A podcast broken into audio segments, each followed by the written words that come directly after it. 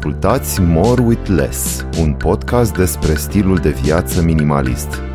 Aflați despre cum putem renunța la exces și să identificăm ceea ce este cu adevărat important pentru fiecare dintre noi.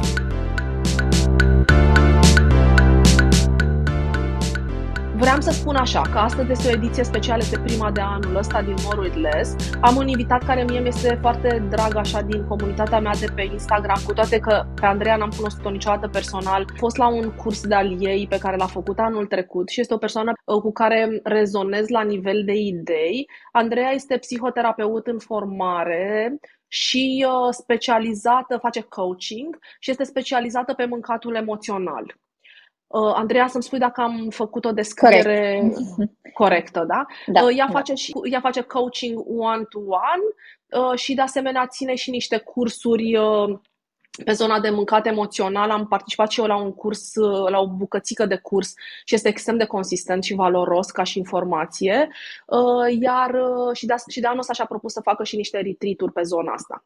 Acum, motivul pentru care ea este invitata noastră și de ce consider că este un subiect foarte important este că eu și cu, împreună cu Maria ne-am propus cu acest More with Less să abordăm subiectul, cum zicem noi, larg al minimalismului. Adică înseamnă minimalismul din perspectiva mea este un parcurs, nu este un obiectiv, este un journey, este un stil de viață în care încercăm să ne debarasăm de exces.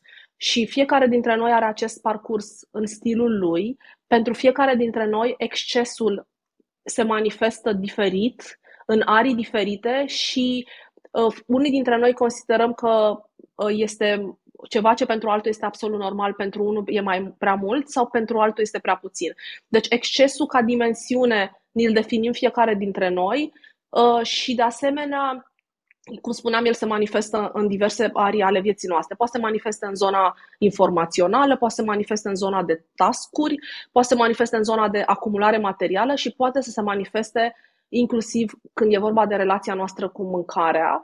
Și cu, a, cu această introducere intrăm și practic și în subiect și vorbim despre, ne propunem să vorbim astăzi despre mâncatul din perspectiva acestui suficient și nu din perspectiva unei diete, ci din perspectiva unei, unui parcurs cumva de autocunoaștere și compasiune și acceptare a stilului nostru alimentar și nevoilor noastre diferite, tot ca un journey și uh, de aceea o am pe Andreea alături de mine.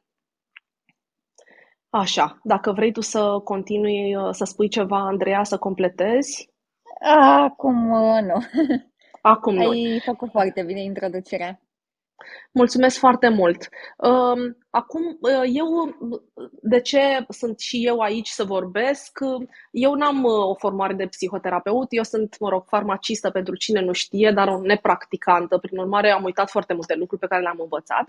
Dar uh, pentru că mi-am luat formarea în mindfulness și zona asta de mindfulness-based cognitive therapy, Urmarea cursului meu pe care l-am terminat, doamne, nu mai știu când, 2018-2019, m-a zăpăcit pandemia, am făcut un, apoi un curs cu um, Michelle May, uh, Why We Eat, care se numește Mindful Eating, după care am făcut un workshop cu anul trecut Uh, o să vă dau resursele, o să vă dăm resursele pe Instagram, le postează Maria despre intuitive eating. Uh, pe mine mă preocupă foarte tare asta pentru că consider că excesul pentru mulți dintre noi se manifestă, dacă putem să-l observăm, deci dacă avem atenție, se manifestă foarte mult în uh, felul în care noi mâncăm, pentru că este ceva ce facem de două, trei ori sau mai multe ori pe zi. Fiecare dintre noi avem nevoie de mâncare ca să existăm, să trăim, dar felul în care ne raportăm la mâncare pentru mulți dintre noi uh, este destul de deformat sau uh, impactat de felul în care trăim și de societate. Și atunci uh, ne-am propus astăzi să discutăm un pic despre cum am putea să ne mai eliberăm un pic sau să mai să preluăm noi controlul, că de multe ori mi se pare că mâncarea are mai mult control asupra noastră. Să, cum spuneam... Chiar mă gândeam, Michel, da. în timp ce spuneai, Claudia, apropo de exces și de mindfulness, Cred că atunci când nu suntem prezenți, absolut orice poate deveni un exces. Dacă nu sunt prezentă când mă uit la un serial, o să mă uit la 10 episoade așa pe pilot automat. Dacă nu sunt prezentă când mănânc, o să mănânc mult mai mult. Dacă nu sunt prezentă când fac absolut orice, pur și simplu o să devină în exces pentru că nu sunt acolo și ca și cum torn apă într-un pahar și nu mă uit la paharul ăla să văd când s-a umplut, s-a umplut știi? Și cred Cam că așa. se leagă foarte bine mindfulness de ce înseamnă de fapt a fi suficient sau nu. Da, și este cumva, cred că și punem foarte multă presiune pe noi, că am vorbeam cu colegii dimineață despre New Year's Resolution, dacă credem în ele, dacă ne propunem, ce părere avem, am dezbătut așa un pic filozofic. Cred că punem atât de multă presiune pe noi să mâncăm foarte sănătos, nu-i așa? Avem în cap un soi de rețetă universală, care este și foarte întărită cultural și de mass media și social media nu face decât să ne reamintească cumva să nu uităm cât de imperfect suntem.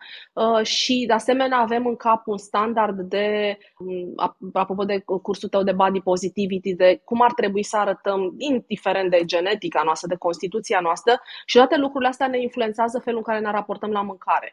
Uh, obiectivul meu, de exemplu, când e vorba de mâncare al meu personal, ca un soi de journey, de obiectiv așa pe termen lung, este Michelle May, care a fost prima, a cărui masterclass l-am ascultat prin zona asta de mindful eating, zicea Eat what you love, love what you eat, nu e spus de ea, este, cred că v-ați întâlnit cu citatul ăsta peste tot, dar este realmente vorba despre o bucurie. Uh, mâncatul, cel puțin pentru mine personal, este una dintre marile plăceri din viață. Eu sunt o persoană destul de pretențioasă la mâncat, gătesc, mă preocupă foarte mult ce mănânc, mă preocupă foarte mult ingredientele și uh, nu vreau să mă privez de ceva ce reprezintă una dintre bucurii și nu sunt sigură că nu ne-a dat universul um, papile gustative ca să nu le uh, folosim. Adică bucuria gustului este una dintre bucurile din viață, iar noi, uh-huh. pentru că ne, ne pedepsim, uh, ajungem să distorsionăm un pic, să interferăm cu această, uh, cum să spun, uh, plăcere pe care o avem, tocmai pentru că avem nevoie de mâncare. Deci plăcerea asta eu cred că vine ca să ne ajute să mâncăm, pentru că dacă ar fi ceva dureros să mănânci, dar dura în gât de câte ori ai înghiți, cu siguranță ne-ar fi greu să ne alimentăm și probabil că am fi mai vulnerabili la boli și am muri și specii ar fi în pericol. Deci bucuria asta de a mânca uh, cred că este uh, perfectată evolutiv pentru a ne ține în viață și a ne proteja ca oameni, numai că noi în societatea asta în care trăim într-o abundență, devine destul de dificil să navigăm și să avem un regim alimentar uh, intuitiv pentru că avem tot felul de opreliști. Și aici vreau să, uh, să te întreb pe tine dacă vrei să discutăm despre cum să facem să ne bucurăm de, de mâncare. Mm-hmm. Mi se pare un subiect foarte bun și chiar mă gândeam în timp ce vorbeai că am auzit la un moment dat un lucru la cineva că ar trebui să tratăm mâncarea sau gătitul, pregătitul mâncării ca pe un ritual sacru, pentru că îi dăm corpului nostru uh, încărcăm mâncarea pe care o gătim cu energia noastră în momentul în care ne folosim propriile noastre mânuțe, să tăiem, să tocăm, să stoarcem și ce mai facem. Și mă gândeam că noi am uitat de bucuria de a mânca, în primul rând pentru că nu prea mai mâncăm ceea ce pregătim noi și pentru că alimentația modernă e de așa natură încât să ne deregleze uh, gustul și ce percepem a fi bun. Bineînțeles că dacă mănânc în fiecare zi alimente foarte dulci, creierul meu nu și mai ia dopamină dintr-un bol de căpșuni, să zicem, care nu sunt foarte dulci, dar sunt foarte bune la gust. Um, și cred că aici sunt mai multe subiecte de pus pe masă. Unul, cum alimentația modernă ne distorsionează receptorii de plăcere din creier. Doi, ce înseamnă de fapt a mânca, pentru că mulți oameni își cumpără sau își comandă sau pur și simplu poate doar își bagă la un cuptor cu microunde caserolă de ceva și mănâncă în timp ce stau pe telefon, în timp ce se uită la televizor și atunci mâncarea nu mai e o bucurie, că nici nu mai simte, ca și cum, uh, nu știu, cum ar fi dacă, spre exemplu, când aș face sex, m-aș uita la un serial. Bineînțeles că nu m-aș mai bucura și și cu mâncarea. Nu pot să mănânc și mă bucur de aia dacă fac altceva în timpul ăsta. Um, deci pentru mine bucuria de a mânca e inclusiv bucuria de a-mi pregăti propria mâncare, de a îi dau o textură sau de a pune un mix de condimente pe mâncare care, care mie să-mi placă. Nu contează că e picant, că e dulce, că e dulce sărat, că e dulce picant. Uh, e important să mă descoper pe mine ce îmi place. Îmi place să fie crocant, îmi place să fie cremos, uh, îmi place să miroasă într-un fel anume, îmi place să fie rece, îmi place să fie cald, adică sunt atât de multe nuanțe și majoritatea oamenilor habar n-au ce le place. Vor să fie foarte, uh, să aibă un gust foarte pronunțat, ceea ce, da, atunci când nu avem foarte multe lucruri mm, excitante în viața noastră care să ne stimuleze, atunci vom căuta stimularea din mâncare. Dar nici măcar nu suntem acolo de cele mai multe ori pentru mâncare. Și cred că primul lucru din bucuria de a mânca este să fim acolo când mâncăm, literalmente, cu toată ființa noastră. Uh, eu sunt super de acord cu tine și tot ce am citit în ultima perioadă pe zona asta, lecturile mele sunt uh, mostly în zona asta de câțiva ani. Uh, toată lumea, adică toți oamenii deștepți și ai lumii spun că omul nu poate să facă decât o singură activitate pe rând. Adică noi, de fapt, Uh, cultural am fost uh, exersați în multitasking, dar de fapt noi nu putem să facem multitasking în adevăratul sens al cuvântului, mm. în sensul în care noi când ne dedicăm unei activități uh, ar trebui să fim prezenți la modul sigur ideal pentru că suntem uh, ființe imperfecte și trebuie să ne obișnuim cu asta, dar la modul ideal când mâncăm Trebuie să mâncăm când ne uităm la televizor, ne uităm la televizor, când alergăm trebuie să fim atenți la felul în care se simte corpul nostru ca să nu ne accidentăm. Când suntem, vorbim cu cineva, trebuie să fim atenți la ceea ce ne spune persoana aia pentru ca să avem acest mindful listen încât persoana aia să înțeleagă că suntem un receptor, nu să ne pregătim de fapt răspunsul pe care o să-l avem. Noi suntem atenți la ce avem de gând să spunem și am prins de fapt cam 10% din ce ne-a spus persoana aia, cam primele primele propoziții, după care nu mai suntem atenți pentru că deja mm-hmm. ne-am mhm. format o idee și ne pregătim răspunsul. Da. Și în, în, să zicem că dacă în relațiile interumane mai poți să mai, nu zic acolo, nu sunt repercursiuni, în relația cu mâncarea este păcat, pentru că citam undeva că spuneau că noi, sunt, noi ne gândim la mâncare tot timpul zilei, mai puțin atunci când mâncăm. Hmm, ce bună e asta! Și este absolut dureros pentru că, într-adevăr, ne preocupă atât de mult, ne este poftă. Suntem susceptibili la ceea ce vedem în jur. Uh, orașele sunt și, nu știu, sunt și foarte multe Uh, pentru noi sunt extraordinar de multe tentații în jurul nostru. Se vorbește foarte mult de mâncare.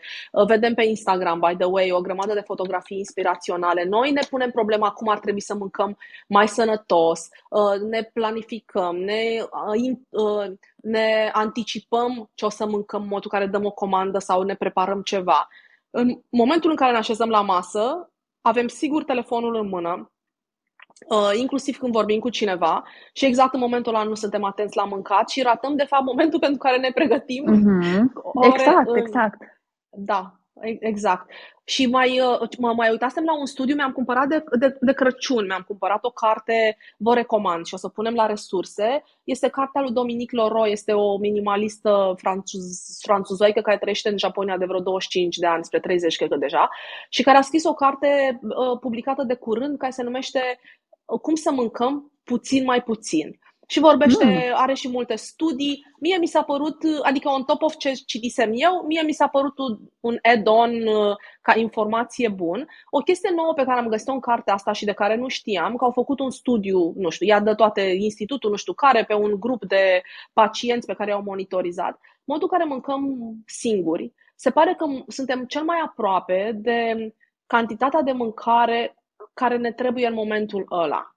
În momentul în care suntem ală- mâncăm împreună cu cineva, uh, o persoană, o singură persoană, deja depășim necesarul nostru de, adică când se atinge sațietatea, să spunem, uh, cât este suficient, cu vreo 30 și ceva la sută și procentul ăsta crește uh, la 3 persoane, 4 persoane, spune cu cât, până când la peste 6 persoane mâncăm cu până la 100% mai mult decât ne-ar fi necesar, adică ne supra alimentăm.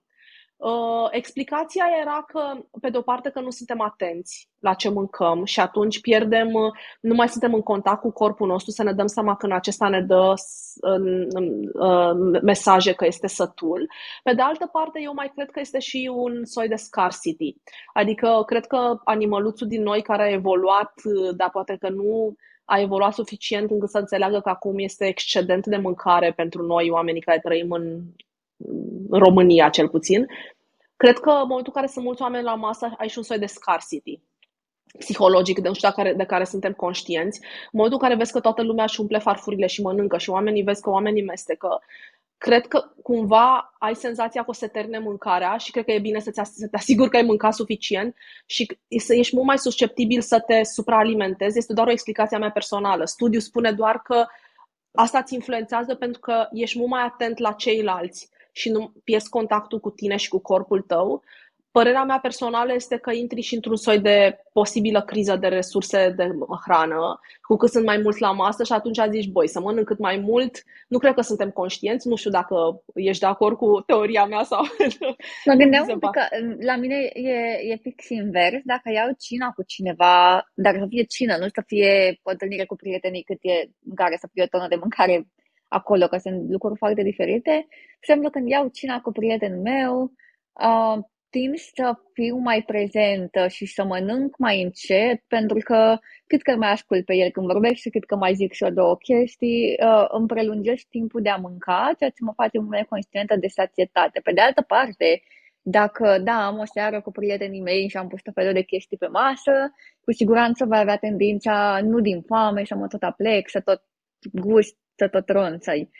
Cred că e, e o diferență între a lua o masă pe bune cu cineva versus pur și simplu a fi la un eveniment social, mă gândesc. Eu, de, de exemplu, mulțumesc foarte mult că ai zis asta. Eu, de exemplu, nu, nu-mi dau seama că eu mănânc atât de atât de mult timp cu Mihai, că eu aproape nu mai știu cum e să mănânc singură. Uh, dar, din punctul ăsta de vedere, ce știu eu? Eu, că eu sunt copilul care, de care mama nu a fost mulțumită când era mică Uh, mama mea a fost tot timpul nemulțumită de mine când eram mică că nu prea mâncam. Eram genul de copil mofturos și genul nu mâncam și uh, nu terminam din farfurie și din cauza asta aveam imunitatea scăzută, mă îmbolnăveam și mai era tot timpul hai mănâncă, hai mănâncă. Și atunci am sentimentul ăsta că nu mi-am satisfăcut, uh, părinții n-au fost suficient de mulțumiți de mine de pofta mea de mâncare și din cauza asta eu, de exemplu, am observat că mănânc am tendința să mănânc mai mult dacă am o porție deja pusă în farfurie, că de mine, că de altcineva, să-mi termin tot din farfurie ca să mulțumesc părintele la imaginar. Uh, în schimb, dacă este un bufet suedez, uh, decizia de cât îmi pun este mult mai, e ceva ce nu a fost exersat în copilărie, nu că nu se mânca bufet suedez, se mânca porții de mâncare în farfurie puse de părinți.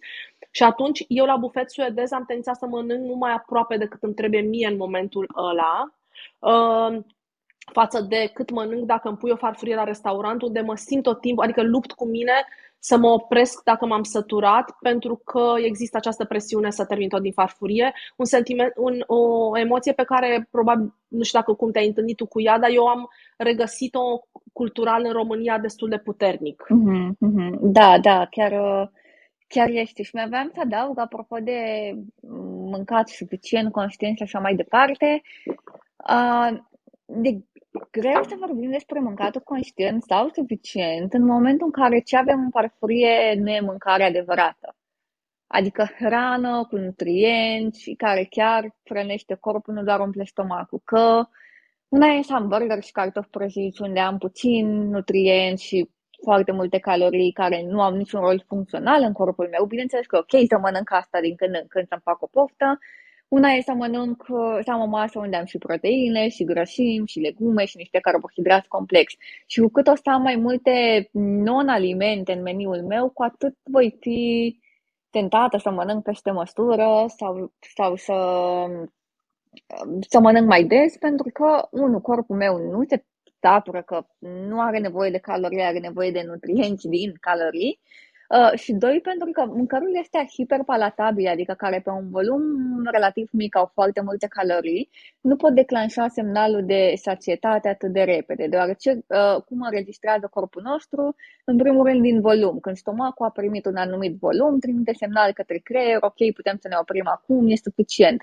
Dar în același timp stomacul nu poate înregistra, ca să zic așa, um, caloriile din volume mici de mâncare, adică avem nevoie de un volum mult mai mare de junk food ca noi să primim semnalul de sațietate, deși caloric poate ne-am luat de trei ori peste nevoile noastre. De asta e atât de greu să ne oprim când mâncăm aceste alimente hiperpalatabile, că nu se întâmplă acest semnal de sațietate. Și problema cu ele mai este în același timp că dacă, spre exemplu, iau prânzul de la McDonald's și nu mi-am niciun fel de nutrient, Bineînțeles că în două-trei ore poate mi se face foame din nou, poate să am foarte multe pofte, dar ce corpul meu nu și-a primit ceea ce îi trebuia cu adevărat.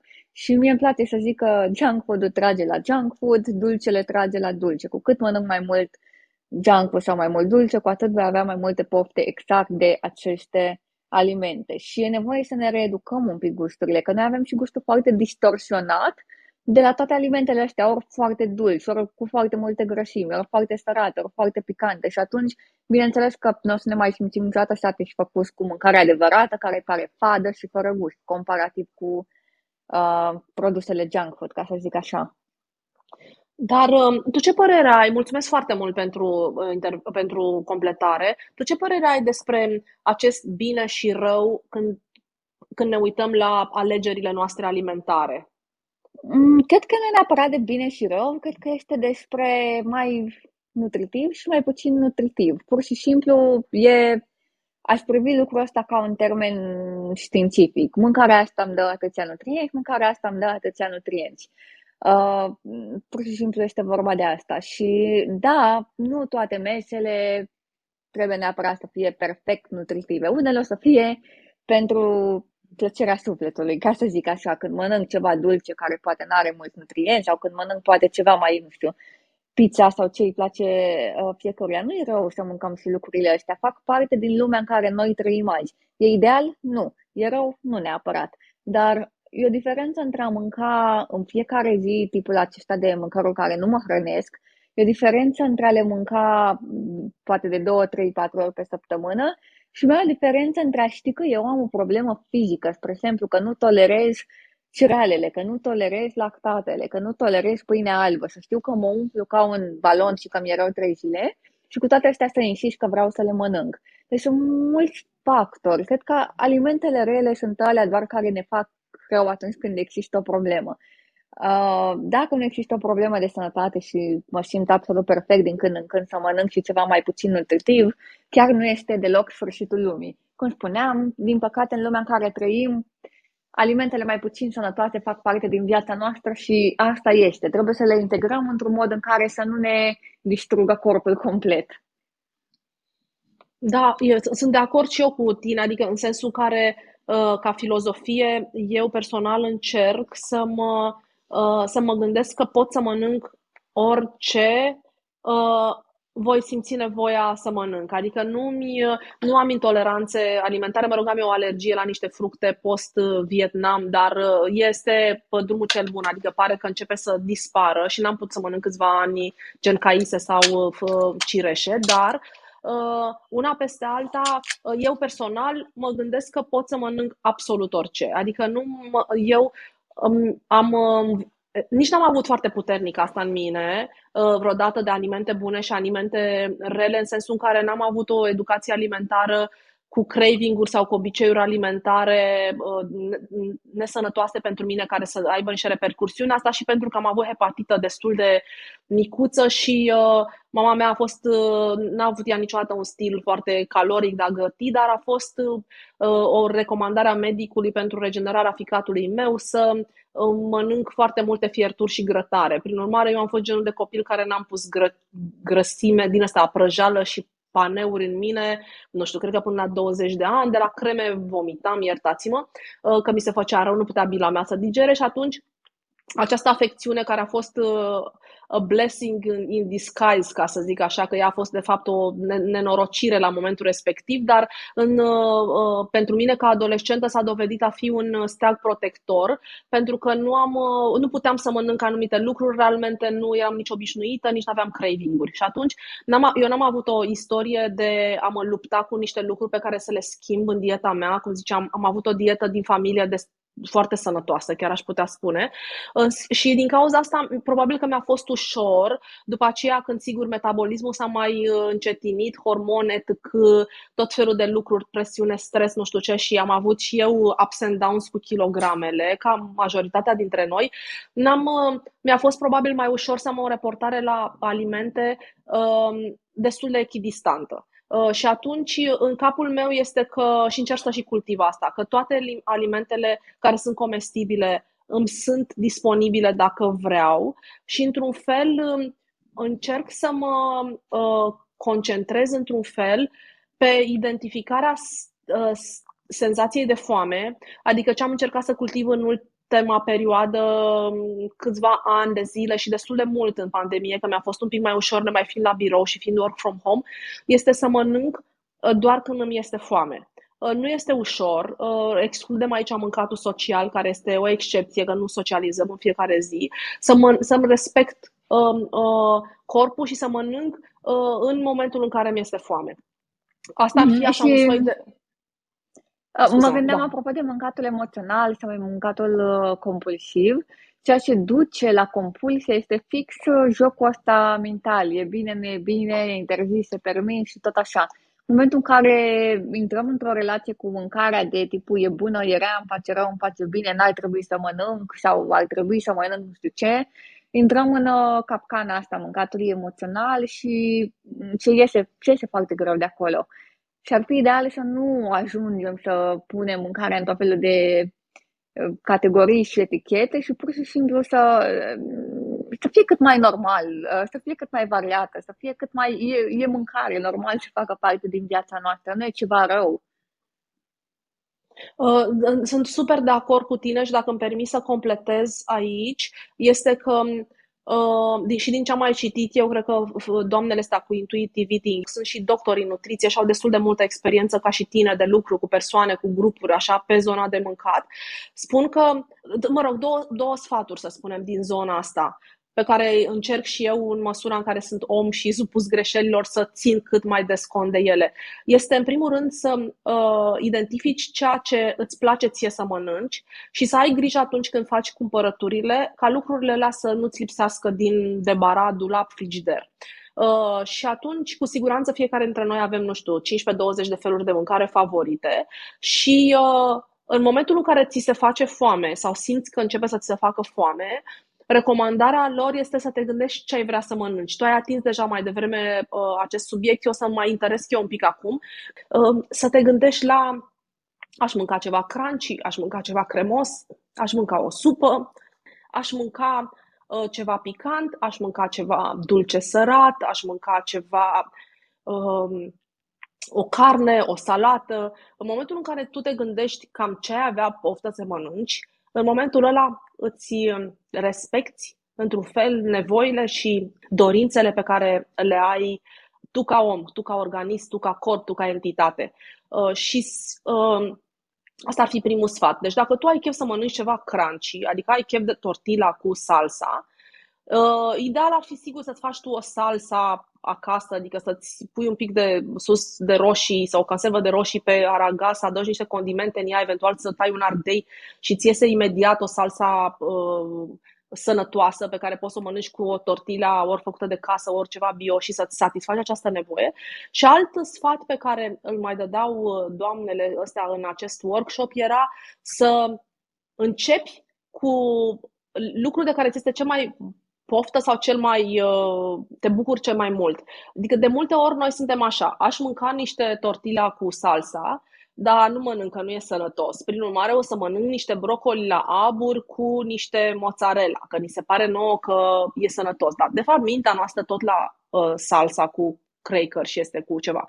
Și vom sfârși, most of the time, uh, prin a mânca și brocoli cu mozzarella și uh, la sfârșit, pentru că nu o să fim satisfăcuți la nivel emoțional, o să mâncăm și atunci, practic, o să adăugăm niște calorii pe care puteam să le evităm. Și, cineva spunea foarte frumos într-un articol că, dacă e să ne referim acum la creșterea în greutate, la îngrășat, tu poți să te îngrași și de la un măr, spunea cineva. Și pare absurd, zici, mamă, mărul e foarte sănătos. Da, da, mărul e 100 de calorii. Dacă tu deja ți-ai, de, ți-ai făcut uh, uh, um, cum să spun, nevoia calorică pe cât consum energetic ai avut în ziua aia, orice extra te îngrașă și atunci fără să fim obsedați de calorii, fără să ne preocupe.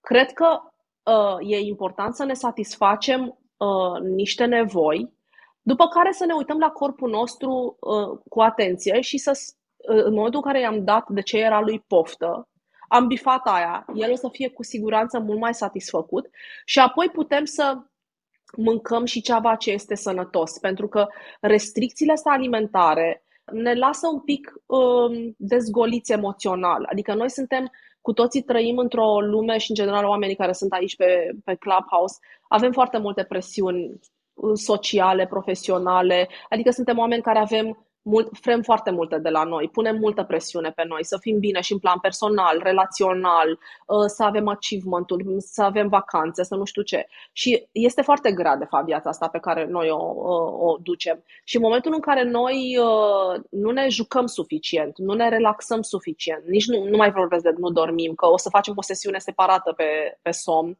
eu sunt o mare fană de somn și consider că este unul dintre cele mai importante lucruri din viață.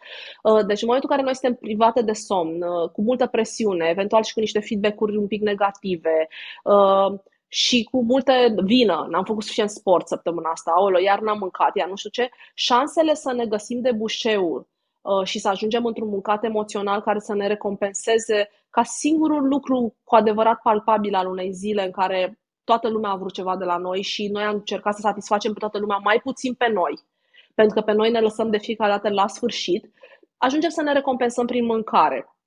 Și de cel mai multe ori ceva dulce, pentru că acolo este reward-ul uh, ce mai uh, ușor de obținut și uh, după ce se întâmplă asta apare imediat sentimentul de vină. Și trăim în acest yo-yo sistem psihologic în care, de fapt, uh, pentru că ne privăm, și pentru că trăim o viață cu restricții, șansele să cădem în păcat sunt mult mai mari. Și aici cred că tu ai foarte multă experiență. Nu știu dacă eu, dacă ești de acord cu ce am spus eu sau dacă ai altă opinie. Uh, oarecum, adică parțial, pentru că da. mi pare super bună ideea, ok, am o poftă decât să zic că mi-e poftă de ciocolată și că mănânc cu măr, mănânc șapte mere, după aceea ciocolată mănânc, da, mai degrabă mi-aș face pofta. Însă problema e persoanele care deja se află în relația asta nocivă cu mâncarea și multe deja sunt aici, uh, e nevoie de un mix între, da, hai să-mi satisfac poftele și versus, hai totuși să-mi și reduc gusturile, pentru că în momentul în care deja sunt uh, persoană care mănâncă emoțional, poftele mele nu o să vină aproape niciodată către ceva nutritiv. Gusturile mele vor fi foarte distorsionate, preferințele mele vor fi foarte distorsionate, receptorii mei de dopamină și așa mai departe nu o să reacționeze bine, cum spuneam, la căpșuni, precum are reacționat ciocolată. Și atunci e nevoie de un mix foarte subtil între da, împac și poftele, dar uh, să văd totuși în ce măsură, adică nu toate cele trei mese pe zi să fie ocazie de da, mă răsfăceau cu tot felul de lucruri. Și în plus, foarte multe persoane nu au ocazia să zică mi-e poftă de șaltă, îmi fac eu una acasă. Pentru că multe persoane, micul dejun și prânzul, nu au ocazia să le ia acasă. Își dimineața își duc copiii la școală, prânzul sunt la birou și așa mai departe. Și atunci, nevoie să mă reorientez un pic. Care e cel mai nutritiv lucru pe care îl pot avea la îndemână? Sau dacă chiar mi-e poftă de salsa aia, hai să, în loc să-mi cumpăr una plină de prostii de la cantină sau de la nu știu ce magazin, hai totuși să-mi rămân pofta pentru diseară sau pentru weekend când am timp să mă duc și să-mi fac eu um, mâncarea asta. Și amânarea poftei de multe ori poate fi un lucru bun. De exemplu, și pe mine poate mă lovește o poftă de, nu știu, ceva, că nutritiv, că nu e foarte nutritiv, nu contează și mă gândesc, ok, poate deja am mâncat suficient de mult azi sau poate corpul meu are nevoie de alți nutrienți azi, hai să las pe mâine sau hai să las pe weekend. Trebuie să fim atenți la noi să jonglăm într-un mod foarte fin cu poftă versus nevoie, că mulți oameni nu fac diferența între uh, care e pofta mea și care e nevoia mea și de multe ori nu ne poftă de ceea ce avem nevoie, din păcate. Și tocmai de asta mm, e nevoie să ne ascultăm așa un pic pe noi ca să înțelegem care e una și care e alta, uh, care sunt diferențele dintre pofte și nevoi, că așa, na, și pe mine dacă mai lăsa, poate mi-ar plăcea să mănânc în fiecare zi, uh, nu știu, mm, ciocolată, dar pe de altă parte mă gândesc, nu e cel mai grosav lucru pentru corpul meu, poate mănânc mai rar. Uh, și de asta e nevoie să fim, să fim un pic atenți. Uh, și aici o să te completez super de acord cu ce ai spus tu și aici o să te completez cu studiile arată că în momentul în care noi mâncăm ceva apropo de pofte și de mindful eating, ceea ce o să detaliez un pic ce înțeleg eu prin mindful eating, uh, se pare că după 6, 5-6, cred că sunt, um, nu știu, furculițe în bucături, nu știu cum să le zic, uh, receptorii noștri cumva amorțesc, în sensul în care se obișnuiesc cu gustul ăla și noi mâncăm în, me- în memoria uh, impactului gustativ pe care l-am avut la început. Și de-aia mhm. recomandarea mm-hmm. este cumva să prima, uite, eu de exemplu n-am fost așa. Eu am fost genul de om, uh, Mihai al meu este așa. Mihai al meu începe cu ce mai...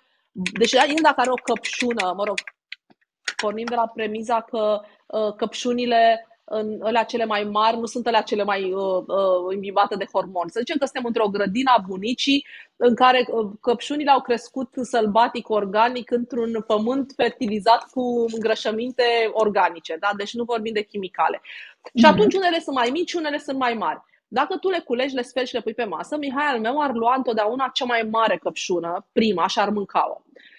Pentru că el așa este. Este mai hedonist și este o trăsătură care, în timp, mi-am dat seama că este o calitate care îl aduce, îl face să trăiască viața cu foarte multă bucurie și plăcere și intensitate. Eu, în schimb, sunt genul care mănânc întâi căpșunile alea mai amărâte, mai verzi, mai necoapte și o păstrez pe aia de la sfârșit. Până nu am văzut, până nu am fost la, nu știu, cred că în 2000, nu mai știu, 17, 18 am, am făcut pe ăsta cu Why We, uh, Am I Hungry al lui Michelle May eu nu știam că, de fapt, e bine ca Mihai și nu e bine ca mine. Mm-hmm. În sensul în care trebuie să începi cu căpșuna aia cea mai mare. Deci, dintr-o farfurie de mâncare, ce-ți face ție cu ochiul cel mai mult?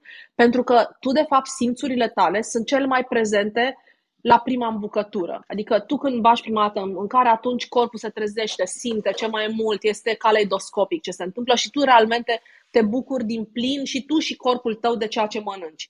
Uh, dacă o faci ca mine, atunci, practic, tu, uh, căpșuna cea mai drăguță și cea mai roșie, cea mai zemoasă, cea mai dulce, o să mănânci când deja receptorii tăi sunt amorțiți, pentru că, de fapt, senzația ta a fost satisfăcută, pofta ta nu mai este atât de intensă și tu nu o să te mai bucuri.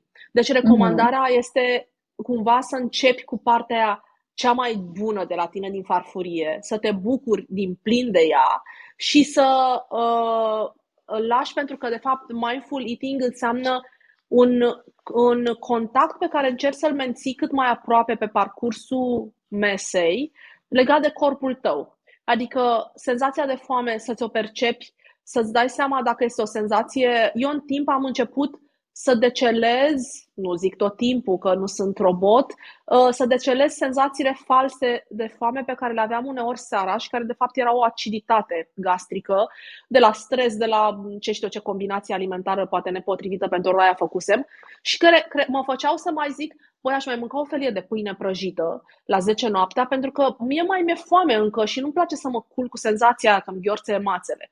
Și wrong, pentru că după ce mâncam felia de pâine, îmi dădeam seama că de fapt sunt supra full și asta era garanția unei nopți prost dormite, care se repercuta sigur a doua zi în mai puțină energie, cranky mood și tot așa. Și uh, am realizat de fapt că un sfat pe care tot dintr-o carte l-am luat, nu mai mi-amintesc de unde, că senzația adevărată de foame este cea care rezistă jumătate de oră.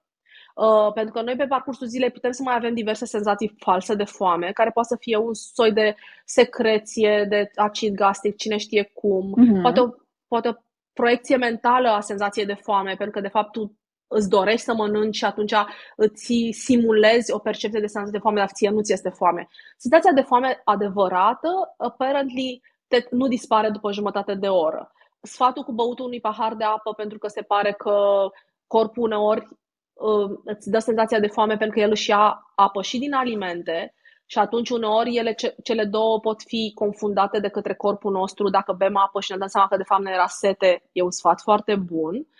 Uh, deci mindful eating înseamnă să-ți identifici senzația de foame, după care să vezi cât de foame ți este. Și există aceste sfaturi, nu o să intru foarte multe detalii, de la o scară de la 1 la 10, să-ți dai seama cât de foame ți este. Dacă ți este extraordinar de foame, nu înseamnă că trebuie să mănânci mult, înseamnă că trebuie să mănânci curând. Mm. Și asta este foarte important.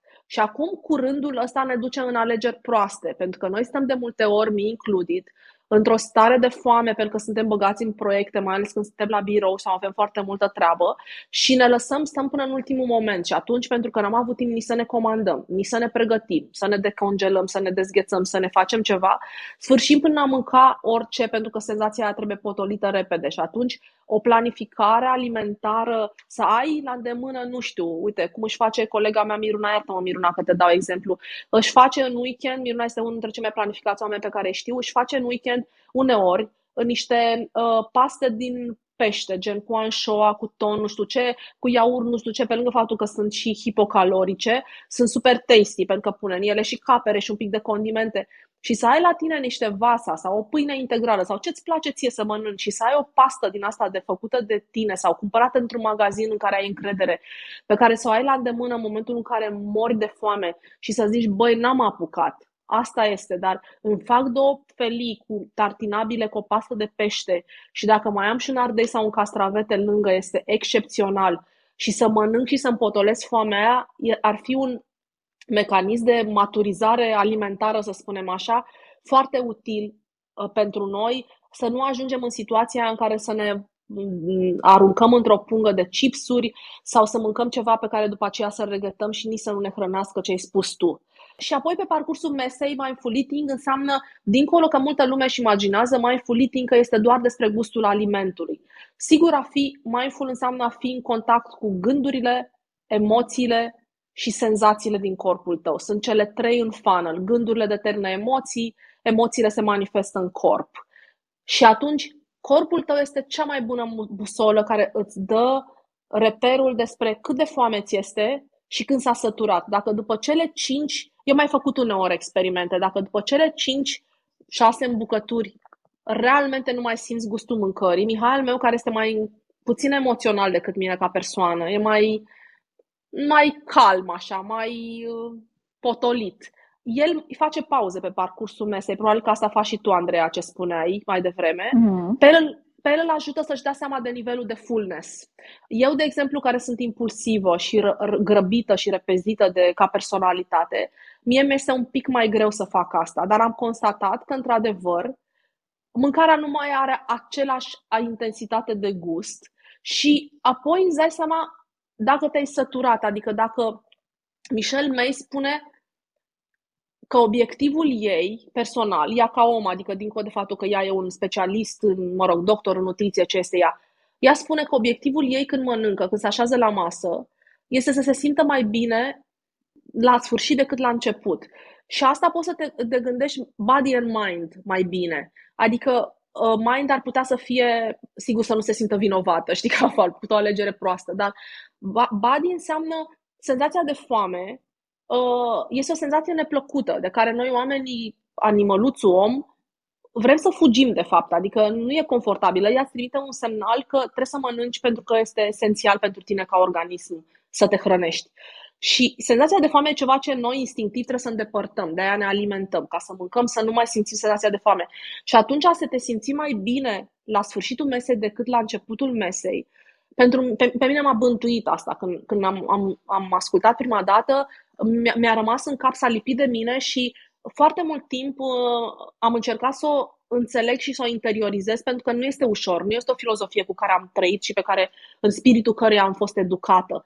Uh, dar realmente mie mi s-a întâmplat de foarte multe ori să, să mă supraalimentez. Adică mai degrabă la mine personal eu nu m-am confruntat atât de mult cu alegeri nesănătoase, cât m-am confruntat cu cantități nepotrivite, care au dus la reflux esofagian, nopți foarte multe, nenumărate nopți dormite groasnic, că nu e așa, ce mai, ce mai mult ne răsfățăm seara, nu e așa, uh, mese mâncate mult prea târziu, uh, mese sociale în care m-am îndopat cu tot felul de lucruri. Deci la mine, uh, problema mea, challenge-ul meu legat de mâncare este mai degrabă cantitatea Uh, nu atât de mult calitatea, dar nu, nu înseamnă că e mai puțin problematic. Adică cantitatea, cum am zis, m-a dus într-o semigastrită și uh, pentru mine asta cu să mă simt mai bine, pentru că eu de multe ori la sfârșitul mesei mă, mă simt mai rău. Adică eu scap de o problemă și dau de alta, de fapt. Adică, ok, nu mai am senzația aia de foame neplăcută, dar am o senzație de plin și de reflux esofagian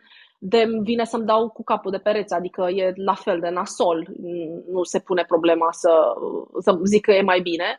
Și asta cumva uh, a fost, uh, m-am regăsit în, în asta și încerc să mai cultiv și cu asta închid, închid și dar mai las și pe tine să vorbești, încerc să cultiv în mine o expresie pe care nu mai știu de unde am luat-o. Cred că dintr-un film, orică, o, o știu de foarte mulți ani. Um, când oamenii, când îți oferă ceva cineva, zici vrei, și omul ăla zice, sunt bine. Nu zice nu mulțumesc, nu zice uh, sunt full, nu zice nu mi-e foame, nu zice nu vreau, nu zice nu-mi place. Nu zice nu mănânc dulciuri, nu mănânc gluten, sunt, nu, zice sunt bine. Și mie mi se pare că genul ăsta de răspuns, apropo de presiunile sociale și când mâncăm sau când ni se oferă să mâncăm ceva, eu încerc, ă, ă, nu reușesc. Deci reușesc, cred că în 30% din cazuri, așa ca să fiu eu optimistă cu mine astăzi, că e bine. Dar să, să-mi zic când cineva mai, mă mai întreabă, mai vrei să-ți mai pun? Să zic sunt bine.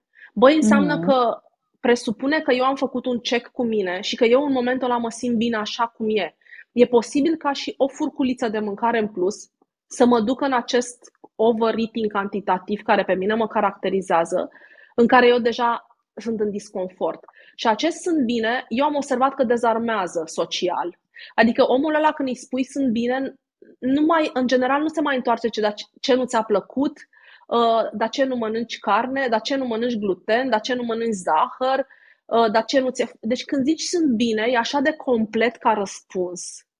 Și e așa de, mm. pen, pentru tine, pentru mine mi-aduce o stare de calm când reușesc să răspund și să nu reacționez și să, să am puterea și claritatea să dau un acel sunt extraordinar de uh, împăcată cu mine și, uh, nu știu, încerc să cultiv asta și vă împărtășesc cu voi astăzi aici. Nu suntem mulți, dar poate rămâne totuși discuția asta într-un fel. Um, cu acest sunt bine, vreau neapărat să-l spun. Uh, mm-hmm. Și mai vreau să, vreau să te mai întreb așa, uh, că avem așa două rubrici scurte. Ți-am promis că terminăm înainte că tu mai ai un uh, live la două mm-hmm. și să te mm-hmm. pregătești. Noi avem două rubrici pe care încercăm așa să le, mm, să le cultivăm. Uh, și una ar fi de, rubrica Detectivul Interior, adică este un soi de mm, discuție interioară, de autocunoaștere.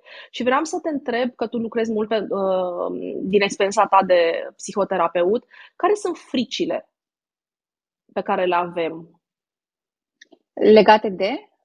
Legate de mâncare. Păi, uh, cel mai des, pentru că asta e și o, mm, cumva problema asta care se, mm, e super discutată, mai ales la noi în țară, cred că mâncarea ne îngrașă. Dar asta vine tot din lipsă de educație, că nimic nu ne îngrașă în absența unui surplus caloric. Uh, oamenii sunt mai puțin temători că mâncarea e nesănătoasă și că ar putea să îmbolnăvească, pentru că nu foarte puțini oameni fac decizii alimentare din dorința de a fi mai sănătoși dacă nu au kilograme în plus sau dacă nu au o problemă de sănătate care vine cu dureri și cu disconfort. Dar uh, frica cea mai mare e de îngrășare. Uh, sau, bineînțeles, cei care au diverse tulburări de comportament alimentar, cum ar fi anorexia, frica poate să fie și pe partea de e bun, e rău, îngrașă, e nesănătos, o să se întâmple nu știu ce. Dar, în realitate, dacă am cunoaște puțin mai multă știință despre mâncare, ne-am dat seama că uh, totul e despre doză. Și ceanură putem să luăm în doze foarte mici să nu se întâmple nimic. Cu atât mai mult nu o să ne potrăvească câteva petrețele de ciocolată sau mai știu eu ce.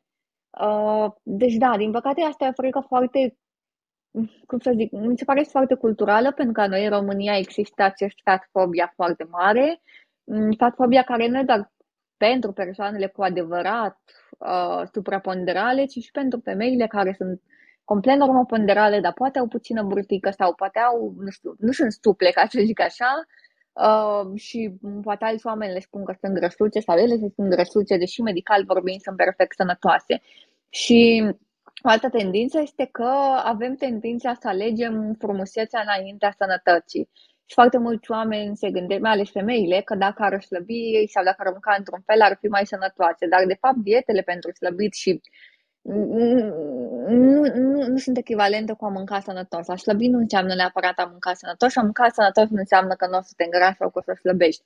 Uh, de cele mai multe ori ce facem pentru slăbit, cel puțin pe termen scurt, nu e neapărat mână-mână cu sănătatea și ne mințim pe noi să spunem că vrem să slăbim ca să fim sănătoase. Nu, vrem să slăbim că, nu, că ne-a învățat societatea că nu suntem ok în corpul nostru sau că nu suntem frumoase arătând nu știu cum. Și ne spune că vrea să slăbească să fie sănătos, se minte, că sunt puțini oameni care iau decizia de a slăbi din motivele corecte.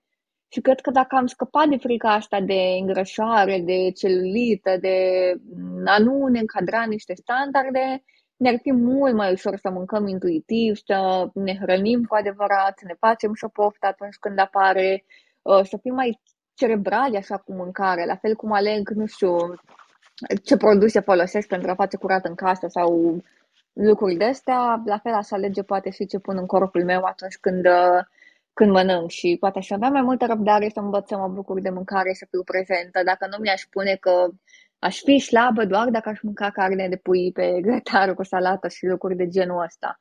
Și e important, eu cred că aș deschide conversația de la ce vreau de fapt, care e motivația mea reală și aici să fiu super sinceră că s-ar putea să fiu surprinsă de ce vreau de fapt să mănânc mai sănătos în ghilimele.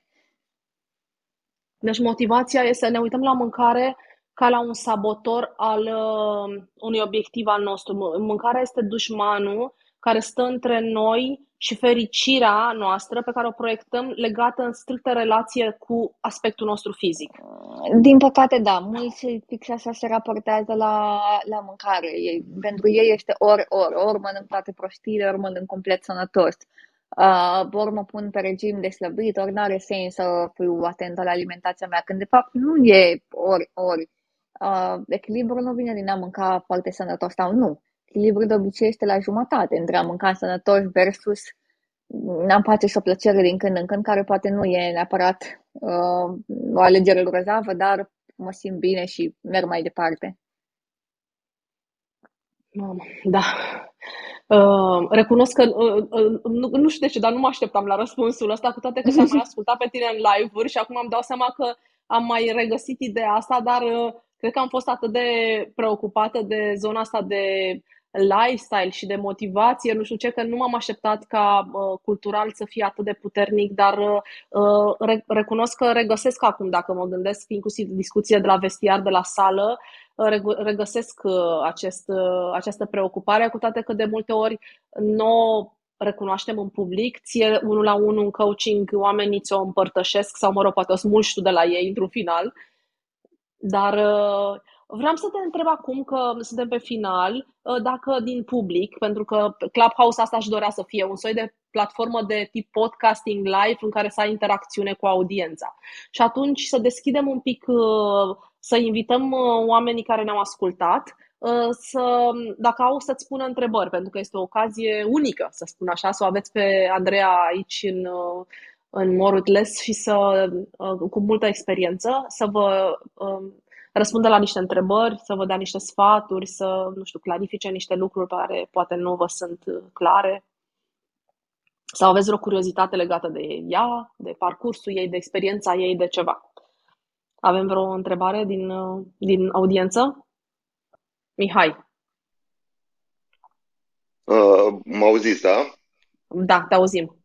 Bună, Bună, Bună tuturor! Uh, mulțumim, Andreea, pentru insight-urile tale foarte, foarte interesant și recunosc că a fost oarecum și pentru mine o surpriză chestiunea, chestiunea asta legată de imagine, dar uh, dacă stau să mă gândesc un pic, nu mă miră deloc, pentru că trăim într-o societate în care, mai ales pentru femei, există foarte mare presiune vis-a-vis de uh, aspectul lor fizic, care reprezintă un soi de monedă socială, așa, un soi de... Uh-huh. Dacă nu arăți bine, uh, ai șanse să fii izolată social și nu mai ai aceleași credențiale. Din păcate, e foarte trist și sper ca prin activitatea ta mai ales uh, să ajungi la din ce în ce mai multă lume și inclusiv ar trebui să găsim o manieră încât, uh, în care și uh, bărbații să fie incluși în, acest, uh, în această conversație uh, vis-a-vis de felul în care se raportează ei la aspectul uh, fizic al femeilor și al partenerilor lor în special, pentru că am oh, auzit da. situații, situații în care bărbații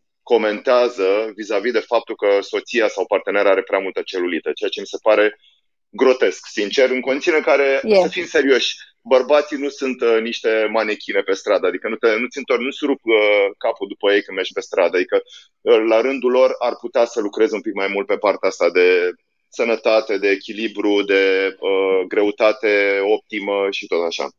Eu vreau să te întreb, Andrei, o întrebare, să spunem, strict tehnică. Să spunem că am avut o zi în care, dintr-un motiv sau altul, de ce mai multe ori, uh, cum spuneați și voi, vulnerabilitate emoțională, a fost o zi grea, am, uh, am mâncat mai mult. Ce ar trebui să fac a doua zi? Cum ar trebui să mă raportez la aportul de alimente?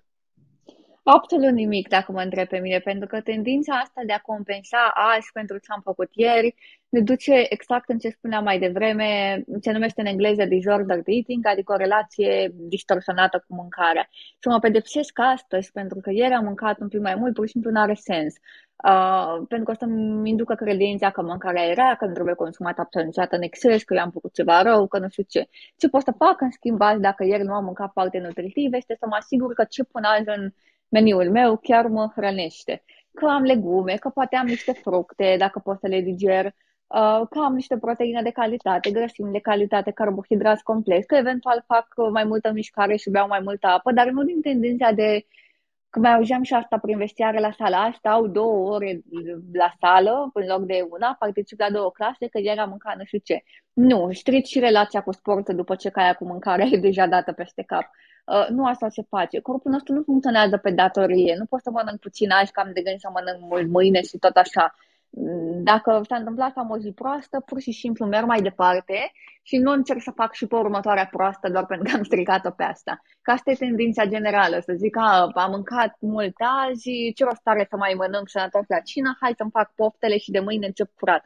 Bineînțeles că nu există niciodată acești mâine. Noi avem iluzia că mâine o să fie o zi mai bună. Nu e absolut niciodată o zi mai bună, toate zilele sunt la fel, întotdeauna le va fi la fel de greu sau la fel de ușor. Uh, dar trebuie să nu mai lăsăm atât de mult pe mâine spălarea păcatelor de azi. Am mâncat, am mâncat, s-a întâmplat. Poate a fost o zi, poate a fost o săptămână, poate a fost o lună, poate am avut un an mai naibii de greu.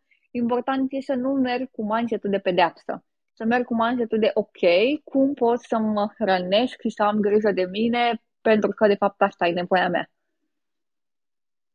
Interesant, îți mulțumesc frumos și mai am o singură întrebare și uh, mă opresc. Ce crezi că nouă, mai ales ca națiune, ne lipsește ca uh, aport nutritiv, adică unde am putea să compensăm un pic mai mult. Ce, mâncă, ce aducem uh, în exces și ce ne lipsește din uh, dietă? Păi, în primul rând, mie mi se pare că noi insistăm foarte mult pe a face niște lucruri incompatibile cu agricultura românească, în sensul în care um, văd, spre exemplu, foarte multe persoane care o țin asta cu salata de roșii și castraveți iarna nu sunt legume de sezon. Corpul meu nu o să fie niciodată satisfăcut cu salata rece iarna. Corpul meu are nevoie de mâncare caldă. Ce uh, găsim noi de sezon? Rădăcinoasele, cartofi, păstărnac, feclă, morcov și așa mai departe. Asta găsesc în cultura în care eu trăiesc acum, asta mănânc. Uh, da, ok, pot să mănânc ok, un, un ocazional, un avocado, uh, o banană și așa mai departe, dar corpul meu nu o să fie niciodată hrănit pentru că evolutiv, dacă strămoșii mei au locuit unde locuiesc eu astăzi, eu nu sunt construită să, să mă hrănesc cu avocado. Adică nu, nu e în gena mea, efectiv. Nu am evoluat așa, nu, nu o să fiu niciodată satisfăcută complet. Și atunci, în loc să ne luptăm cu anotimpurile și cu sezonalitatea pe care o avem, mai degrabă mi-aș da seama că e normal să mănânc poate un pic mai mult, mai consistent sau mai mulți carbohidrați din rădăcinoase iarna decât vara. Bineînțeles că vara pot să dau pe salate, nu pot să mănânc mai fructe, pot să mănânc pepene la cină și așa mai departe, pentru că asta este mm, în sezonul de vară, asta găsesc, asta e normal să mănânc. Și să ne, ne uităm un pic la, când mergem la piață, nu la mega imagi, la piață ce se găsește la piață, aia este mâncarea de sezon, alea sunt produsele de sezon, alea trebuie să le consum. Dacă nu știu ce și o să mă duc la o piață, o să văd cu ochii mei ce trebuie să mănânc în fiecare sezon. Nu e nevoie să caut pe Google, nu e nevoie să fac absolut niciun efort extraordinar. Și să mergem, e normal să mâncăm sezonier și cred că cel mai sănătos tip de hrană pentru că cu cât e mai aproape de zona unde locuim, cu atât e mai uh, probabil să nu fie mâncarea stropită cu temir ce. Am înțeles, deci globalizarea nu ajută la acest capitol. Nu prea. nu, nu, nu chiar înțeles. deloc. Uh, pentru că mulți oameni, nu știu, și asta cu fructele, iarna, Uh, fructele nu ne țin de foame atunci când afară sunt 0 grade uh, și, nu știu, mango, bananas, lucrurile astea, dacă ne uităm un pic unde cresc, cresc în zonele tropicale. Ele sunt foarte hrănitoare pentru oamenii aceia. De ce? Pentru că este foarte cald acolo. Ele sunt niște fructe care au mult zahăr, pentru că atunci când transpiri foarte mult ai nevoie să mănânci mai mult zahăr și, să, și sunt fructe foarte apoase. De ce? Pentru că cresc într-o zonă unde foarte cald, oamenii transpiră foarte mult și au nevoie de mult mai multă apă. Pur și simplu logic, dacă stăm un pic să ne gândim. Stau să mănânc mango iarna într-o zonă cu climă temperată, pur și simplu nu o să mă hrănească. N-are cum. Interesant. Mulțumesc frumos, Andreea, și uh, sper să mai uh, uh revii în discuțiile de pe acest Clubhouse, dacă o să-ți găsești timp. Uh, a fost foarte, foarte interesant. Am stat cu urechea lipită de această conversație. Mă bucur mult, mulțumesc! ziceam de o rubrică pe care o avem pe Clubhouse și despre care și, mă rog, și în podcastul More with Less, care se numește You Grow What You Practice. Pentru că eu mm-hmm. personal cred foarte mult în schimbările pe care le faci în consisten, în, în, cum să zic, în, doamne, hai că îmi scap acum cu termenul, cred foarte mult în consecvență, nu în perfecțiune și că dacă vrei să ajungi la un obiectiv, ai nevoie de pași mici și de constanță. Și atunci în noi se vede ceea ce cultivăm. Și cum se spune, uh-huh. vrei să ve- nu știu, oamenii nu zic, nu știu care sunt valorile mele sau nu știu care sunt prioritățile. Păi arată-mi calendarul și o să-ți spun exact pe ce pui tu focus într-o zi. Dacă calendarul tău este plin de tascuri, înseamnă că de muncă, înseamnă că tu ești o persoană carieristă, chiar dacă o accepti sau nu, dar asta arată calendarul tău. Și întorcându-ne acum, you grow what you practice înseamnă că dacă tu mănânci, tu, tu întărești un anumit comportament, aia vei avea, adică rezultatul va fi, va fi altceva. Dacă crești pepe, nu o să-ți crească porumb. Și în cadrul ăsta, în, la rubrica asta de You Grow What You Practice, ca un soi de recomandare, pentru că nu vreau și oricum mai degrabă insight personal, pentru că fiecare și alegerile uh, și face propriile alegeri, nu vreau să impun nimănui nimic uh, și chiar nu cred în rețete universal valabile, cred în autocunoaștere și în a-ți construi o agenda, o rețetă a ta de viață care este doar a ta. Uh, pentru mine personal, deci ce încerc eu să fac, you grow what you practice, adică eu, Claudia, este ca de câte ori mă gândesc la mâncare, că mă gândesc la mâncare de foarte multe ori pe zi, nu știu, de 100 de ori probabil, că dacă nu de mai multe ori, este să mă întreb, înainte să iau decizia dacă pun ceva în gură, dacă mi este foame. Și mm. dacă nu-mi dau seama, este să, cum am învățat, este să, foamea este fizică. Foamea se vede în corp. Deci foamea se manifestă prin gol în stomac, un pic de aciditate eventual, gheorțăituri de mațe, poți să ai inclusiv o senzație un pic de amețeală, că nu mai ai putere, că simți că nu mai ai energie. Deci foamea este întotdeauna fizică. Foamea nu este un gând. Uh, gândurile noastre de mâncare sunt tot felul de proiecții. Iar eu am uh, învățat și ce încerc eu să practic este să mănânc în momentul în care mi este foame și uh, de câte ori mă gândesc la mâncare, să mă întreb dacă mi este foame și să văd dacă găsesc reflectarea acelei, acelui gând în corpul meu. Dacă nu, mai aștept un pic. Adică voi mânca oricum în curând, că slavă Domnului, mâncare pe toate drumurile. Doar că mă vei mânca în momentul în care mi este foame. Și vreau acum să te întreb dacă pe final, sub formă de sfat recomandare, ai avea și tu o recomandare din seria asta, You Grow What You Practice, pe care să o lăsăm aici pentru audiență legat de mâncare, raportare la mâncare, mâncare emoțională, că asta știu că te preocupă tine. Uh, vreau mai degrabă să las o idee, nu știu dacă cât de concret o să fie, Um, mi-a rămas în cap asta cu consecvența. Uh, problema cea mai mare când vrem să schimbăm un obicei alimentar este că nu suntem consecvenți cu asta. De ce nu suntem consecvenți? Pentru că oamenii sar de la pasul 1 la pasul 100. Adică pasul 1 este ăla în care eu mănânc super haotic, habar n-am ce fac când fac și mă trezesc făcând lucruri. Pasul 100 e ăla în care am mesele plănuite, știu ce urmează să mănânc, mănânc liniștit la masă, beau suficient apă, mănânc corect, la la la la. Mulți oameni încearcă să facă, ok, azi totul e haotic, de mâine totul o să fie în ordine. Bineînțeles că ăsta nu e un comportament practicat și exersat, o să mă țină poate o săptămână, două, trei, până când o să cad în pattern vechi de funcționare, că le sunt cele automatizate de creierul meu.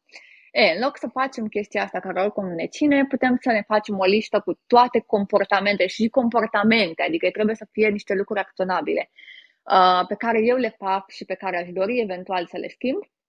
Să aleg, să zicem, minim două, maxim, maxim cinci, pe care le voi exersa pe lună, dar depinde și de un comportament poate să fie iau micul dejun în fiecare zi și sau poate să fie iau trei mese uh, nutritive pe zi. Depinde care e punctul în care mă aflu. Dacă acum nu iau nicio masă nutritivă, poate ar fi bine să încep cu una. Dacă deja iau două, pot deja să mă duc către toate trei. După ce am făcut lista asta, am zis, băi, luna ianuarie 2022, ce e posibil pentru mine să schimb acum cu minim de efort, adică ce e foarte n-am, acele comportamente la, la care eu efectiv n-am cum să dau greș pentru că sunt la îndemână sau poate le-am mai practicat.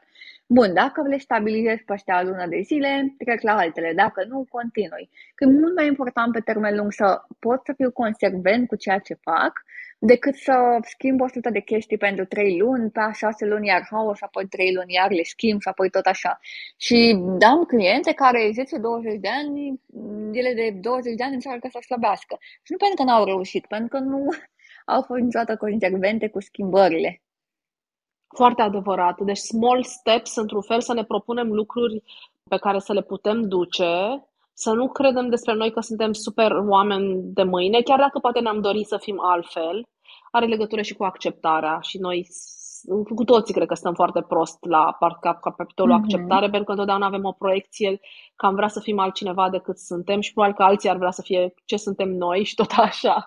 Dar uh, Uh, da, super de acord cu ce ai spus tu, super de acord. Mă regăsesc și probabil că foarte mulți din audiență se regăsesc. Cu toții am fost cel puțin odată în situația în care ne-am dorit să facem niște schimbări așa uriașe și uh, ele nu cred că există uh, documentate în istorie că au reușit, vreo, vreo ființă umană a reușit vreodată să se transforme așa peste noapte, cu adevărat, um, cu onestitate. Cam nu, adică cred că e nevoie de ceva foarte dramatic ca să ne schimbe un diagnostic de o boală, adică în general când ne schimbăm peste noapte nu prea se întâmplă din motive fericite, ca să zic așa. Da, da, da, așa este. La psihoterapeutul meu uh, Mugur Ciumăgeanu îmi spunea, când l-am întrebat eu, oamenii se pot schimba și el mi-a spus doar în urma unor traume. Dar ce nu cred că îți dorești asta. Uh, prin urmare, uno, da, prin urmare, poate că am vrea să nu trăim o genul de situație limită în care să fim forțați să ne schimbăm, că la de obicei lasă cicatrici și să luăm, să, ne, să fim așa recunoscători pentru ceea ce suntem. Avem foarte multă putere în mâinile noastre și uh, inclusiv în relația cu mâncarea. Uh, cred că noi suntem în charge mult mai mult decât suntem conștienți de multe ori. Credem că mâncarea are puterea asupra noastră, de fapt noi avem puterea asupra ei. În spiritul ăsta aș vrea să termin uh, eu personal această discuție. Îți mulțumesc din suflet pentru că ți-ai făcut timp, că știu că ești uh, supraaglomerată. Cât și îți doresc mult succes să uh, termini uh, tot ce ți-ai propus și acum cu examene și tot ce mai ai tu și să-ți iasă toate, uh, tot ce ți-ai propus. Anul ăsta nu văd de ce ți are și pentru că ți-ai propus din punctul meu de vedere niște lucruri care pe experiența ta vin ca un parcurs firesc și țin pumnii să, să iasă bine și te mai aștept uh, în discuțiile cu noi. Eu sper să facem periodic astfel de lucruri pentru că, oricum, eu, eu sunt doar un grăunte într-un ocean de conversație. Uh, nu cred că am puterea prin audiența pe care o am în primul rând și prin autoritatea pe care o am să schimb lucruri, așa că o să merg pe consecvență. Așa că o să încerc foarte să... Bine. Da, da, mulțumesc foarte mult, Andreea, și uh, uh, weekend plăcut și mulțumesc tuturor celor din audiență. Și eu, și eu mă mulțumesc pentru că ne-ați ascultat și sperăm că va fost de folos. Da, și eu sper. Adică și eu, mie mi-a fost sigur și eu sper că audienței le-a fost. Așteptăm și feedback-urile voastre dacă vreți pe Instagram. Mulțumesc mult și vă doresc o zi frumoasă și weekend plăcut. Zi frumoasă, la revedere! Mulțumim, mulțumim, la revedere! Ați ascultat podcastul More with Less Puteți lăsa comentarii și sugestii pentru viitoare subiecte de discuție despre minimalism pe pagina de Instagram More with Less, scris cu underscore. Găsiți un link în descriere către pagina de Instagram și până data viitoare să încercăm să fim bine cu puțin.